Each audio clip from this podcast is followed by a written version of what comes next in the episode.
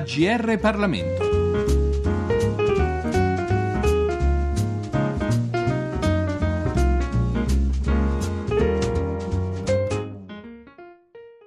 Un cordiale saluto da Arianna Voto.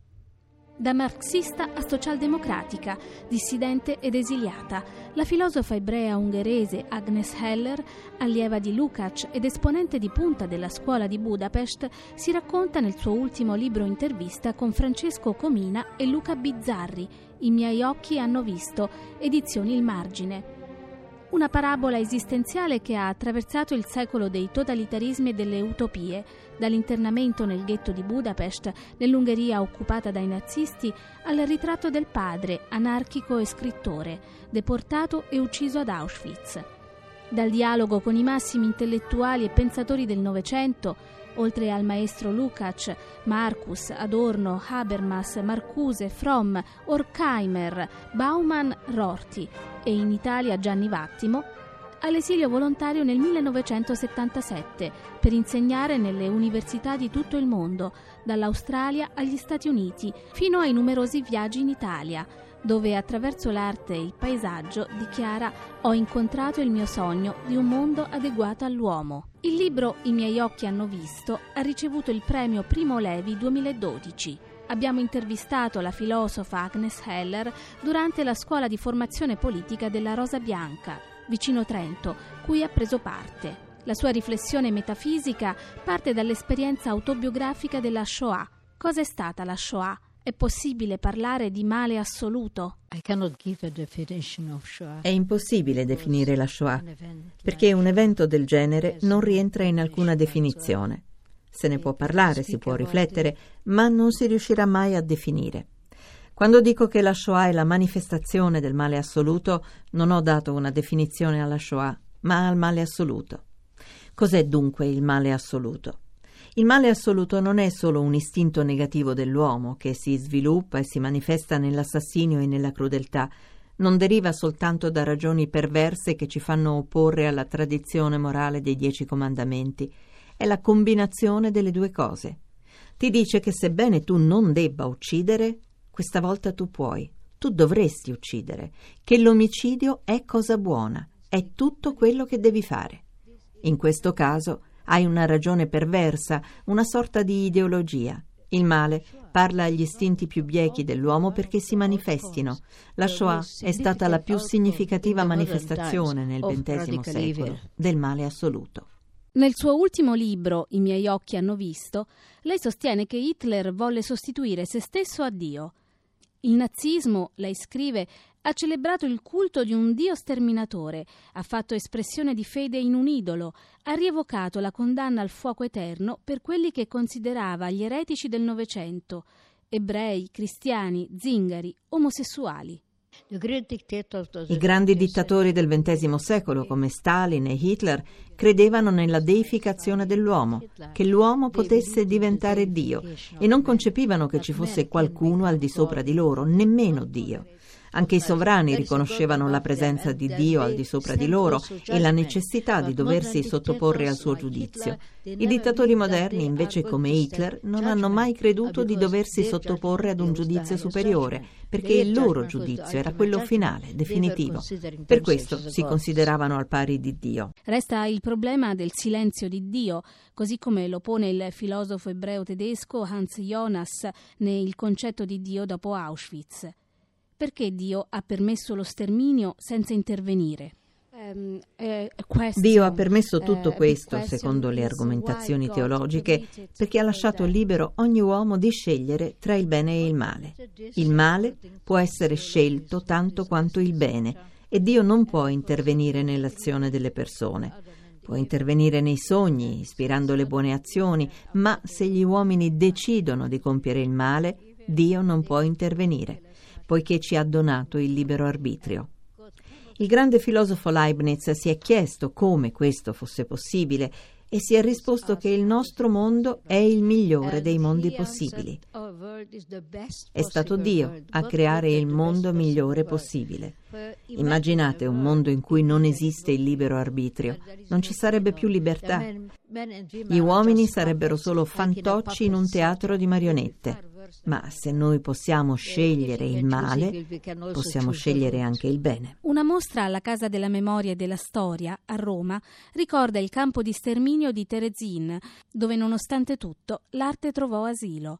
I detenuti producevano musica, poesie e disegni per se stessi o costretti in una terribile finzione durante le visite della Croce Rossa Internazionale o per intrattenere le SS tedesche. Vi furono internati anche 15.000 bambini, ne sopravvissero meno di 100.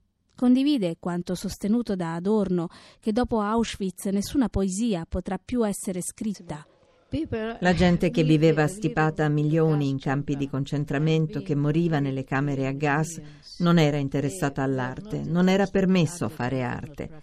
Nel campo di Theresienstadt invece si dipingevano quadri, si faceva musica, c'era un coro e un'orchestra per due diverse ragioni, intrattenere i militari e dare una copertura a quanto stava realmente accadendo e quando gli osservatori esterni venivano al campo di Theresienstadt assistevano ai concerti, alle attività artistiche dei bambini che nascondevano quello che avveniva nel campo di concentramento. Quanto alla domanda di Adorno, egli intendeva dire che nessun quadro, nessuna poesia né altra forma d'arte può dare una migliore definizione di Auschwitz che Auschwitz stessa. La realtà è più pesante di qualsiasi rappresentazione o interpretazione. La crisi economica del 1929 precedette l'avvento dei nazionalismi della Seconda Guerra Mondiale. Crede che oggi con il crollo economico dell'Occidente, unito a una crisi valoriale e dei principi di solidarietà, si potrebbe ripetere una tragedia come la Shoah. Prima di tutto la crisi economica attuale non può essere paragonata a quella del 29, che fu molto più pesante e drammatica, specie negli Stati Uniti. Ma in ogni caso si possono dare risposte differenti alla crisi economica. Allora in Europa il risultato fu il nazismo, in America il New Deal. Anche oggi alla crisi economica possiamo rispondere in maniera diversa. Naturalmente Auschwitz come Auschwitz e l'Olocausto come Olocausto non possono essere ripetuti, almeno in Europa e nel momento presente è impossibile. Ma naturalmente le dittature possono crescere, il bonapartismo può rivivere. L'Europa ha una tradizione non solo repubblicana, ma anche di bonapartismo. Non sappiamo cosa ci riserva il futuro, ma possiamo preservare attivamente il futuro dall'essere diverso. Come legge la situazione attuale in Ungheria? il suo paese, il paese che sotto l'occupazione nazista l'ha internata nel ghetto, uccidendo suo padre ad Auschwitz, e sotto il comunismo l'ha espulsa dall'università e dal partito, fino all'esilio volontario nel 1977. In Ungheria il governo ha eliminato i poteri del paese, limitando il sistema di controlli e contrappesi tra i poteri. C'è un dittatore, anche se non una dittatura, appoggiato da una parte cospicua dell'elettorato. Le opposizioni sono ancora abbastanza forti, ma non sono unite. Se lo fossero potrebbero facilmente battere Orban e il suo regime, ma le divisioni creano difficoltà a battersi per una causa comune. Questa è una posizione personale. Se le opposizioni si uniranno nelle prossime elezioni, vinceranno. Non farlo sarebbe un grande errore per loro e una tragedia per il Paese. Portando con sé il peso della memoria del XX secolo, cosa potrebbe fare l'Europa oggi di fronte alla recrudescenza dei nazionalismi in Ungheria come in Grecia, oltre che per dare risposte alla crisi sociale ed economica? Non vedo una crisi sociale, vedo l'indifferenza della società, una sorta di neutralità, di indifferenza nei confronti della politica e una mancanza di fiducia nei confronti dei politici. Non vedo altri segni più gravi in Europa. Ma quando lei parla dei compiti dell'Europa, l'Europa non è una persona, non ha responsabilità. Posso parlare dei membri dell'Unione Europea, dei suoi leader, portavoce e giornalisti che hanno influenza e potere sull'opinione pubblica e che dovrebbero mettersi di fronte al passato dell'Europa. Non parlare dei valori europei esaltandoci, ma guardare al secolo appena trascorso che è stato pieno di dittature, di sangue e di massacri in tutta l'Europa, anche dopo la Seconda Guerra Mondiale, con le dittature in Grecia, Spagna, Portogallo, per non parlare dell'Europa orientale e dell'Unione Sovietica e di tutti i paesi occupati. Questo dimostra che la democrazia, la Repubblica, non è una tradizione tipica dell'Europa, quanto piuttosto un'eccezione alla regola. Dobbiamo confrontarci con questa verità e la popolazione ha bisogno di avere un'educazione democratica, un'autocoscienza, ovvero la possibilità di riconoscere che la libertà non è un regalo di compleanno offerto dai nostri genitori. Dobbiamo lottare per la nostra propria libertà, ciascuno ogni giorno. La democrazia non viene data una volta per tutte, ma è un'istituzione che presuppone che il popolo la mantenga viva. Dopotutto lo testimonia anche la sua esistenza, che è passata attraverso la Shoah, l'esilio e poi l'insegnamento in tutto il mondo. Qual è il significato della vita per lei? Il suo valore profondo. Ci sono due valori tradizionali cui dobbiamo dare un significato nuovo, attuale. Uno è la vita, l'altro la libertà. Quando io parlo della vita, parlo del buon vivere, del vivere con chiara consapevolezza, come una persona che vive una vita relativamente dignitosa e che allo stesso tempo può godere di ciò che la vita gli presenta e dello sviluppo della propria personalità attraverso l'arte e la coscienza. Ma senza libertà non c'è il buon vivere. Così i due valori devono convivere. Con la voce di Valentina Montanari leggiamo dunque una pagina del libro I miei occhi hanno visto di Agnes Heller, quella dedicata al tema della responsabilità. Esistono due tipi di responsabilità. Una responsabilità è quella che mi porto addosso per qualcosa che avrei dovuto fare e che non ho fatto. Dovevo fare quell'atto, ma per vigliaccheria o per paura non l'ho fatto. Altro invece è non avere scelta ma poter agire soltanto in un modo, laddove però il male commesso non è mai banale, per dirla con l'Arendt. Non possiamo mettere sullo stesso piano chi ha commesso un genocidio, malvagità, e chi non sapeva di questo genocidio, colpa. Amo molto la Arendt.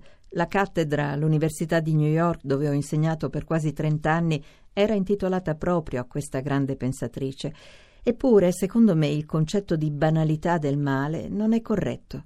Il male non è mai banale. Si può essere colpevoli senza essere malvagi. I bambini non si assumono le loro responsabilità quando fanno una marachella. Sono colpevoli di quello che hanno fatto, ma non possiamo certamente dire che sono cattivi.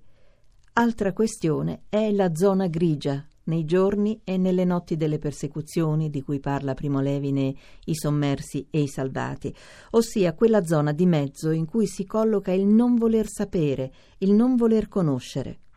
Non tutto quello che accadeva nei campi di sterminio era reso noto dalle autorità del Reich. Per esempio, lo sterminio dei bambini non era divulgato, era un atto segretato. Certo molto di quanto stava accadendo in Germania si sapeva, ma molti non volevano ammetterlo. Qui si entra nei meccanismi della psicologia profonda. La zona grigia è una dimensione istintiva dell'essere umano che inizia da piccoli e si traduce con la sottrazione della propria responsabilità davanti alla desolazione di una situazione difficile. L'assunzione di responsabilità è un atto di maturità, come direbbe Bonhoeffer, ma non tutte le persone immature sono malvagie. Non voglio qui difendere la posizione di chi ha vissuto gli anni del nazismo in quel territorio molle che Primo Levi ha declinato come zona grigia, ma non intendo neppure stigmatizzare come cattivo il comportamento di molti cittadini che si sono trovati a vivere in condizioni davvero difficili. Bisogna sempre stare molto attenti a dare dei giudizi distaccati.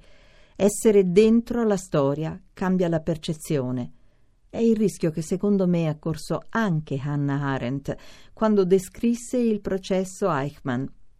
Il giudizio sui fatti che non si sono sperimentati va sempre manifestato con molta attenzione. Nemmeno tutti i soldati del Reich erano malvagi, ci sono stati anche dei santi. Ci fu un soldato in Italia che si rifiutò di sparare a un partigiano e si mise al suo fianco e venne lui stesso giustiziato. I giusti non stavano nella zona grigia hanno contribuito a salvare gli ebrei. Israele li ricorda celebrandoli nel memoriale dello Yad Vashem a Gerusalemme. Anche nel cortile della sinagoga a Budapest c'è un monumento che ricorda i giusti che hanno salvato molti ebrei in Ungheria. C'è anche un italiano, Giorgio Perlasca. Credo che la cattiveria sia sempre un atteggiamento attivo. Essere cattivi significa fare del male a qualcuno. Ci sono anche pensieri cattivi, certo, ma il giudizio verso il popolo che non si è ribellato a Hitler è complesso. Abbiamo presentato I miei occhi hanno visto, libro intervista di Agnes Heller con Francesco Comina e Luca Bizzarri, pubblicato dalle edizioni Il Margine. Da Rianna Voto, grazie per l'ascolto, rimanete sintonizzati sulle frequenze di GR Parlamento.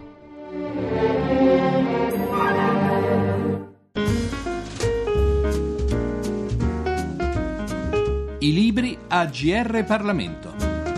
Per segnalare saggi di storia, politica, sociologia e diritto, scrivere a grplibri chiocciolarai.it.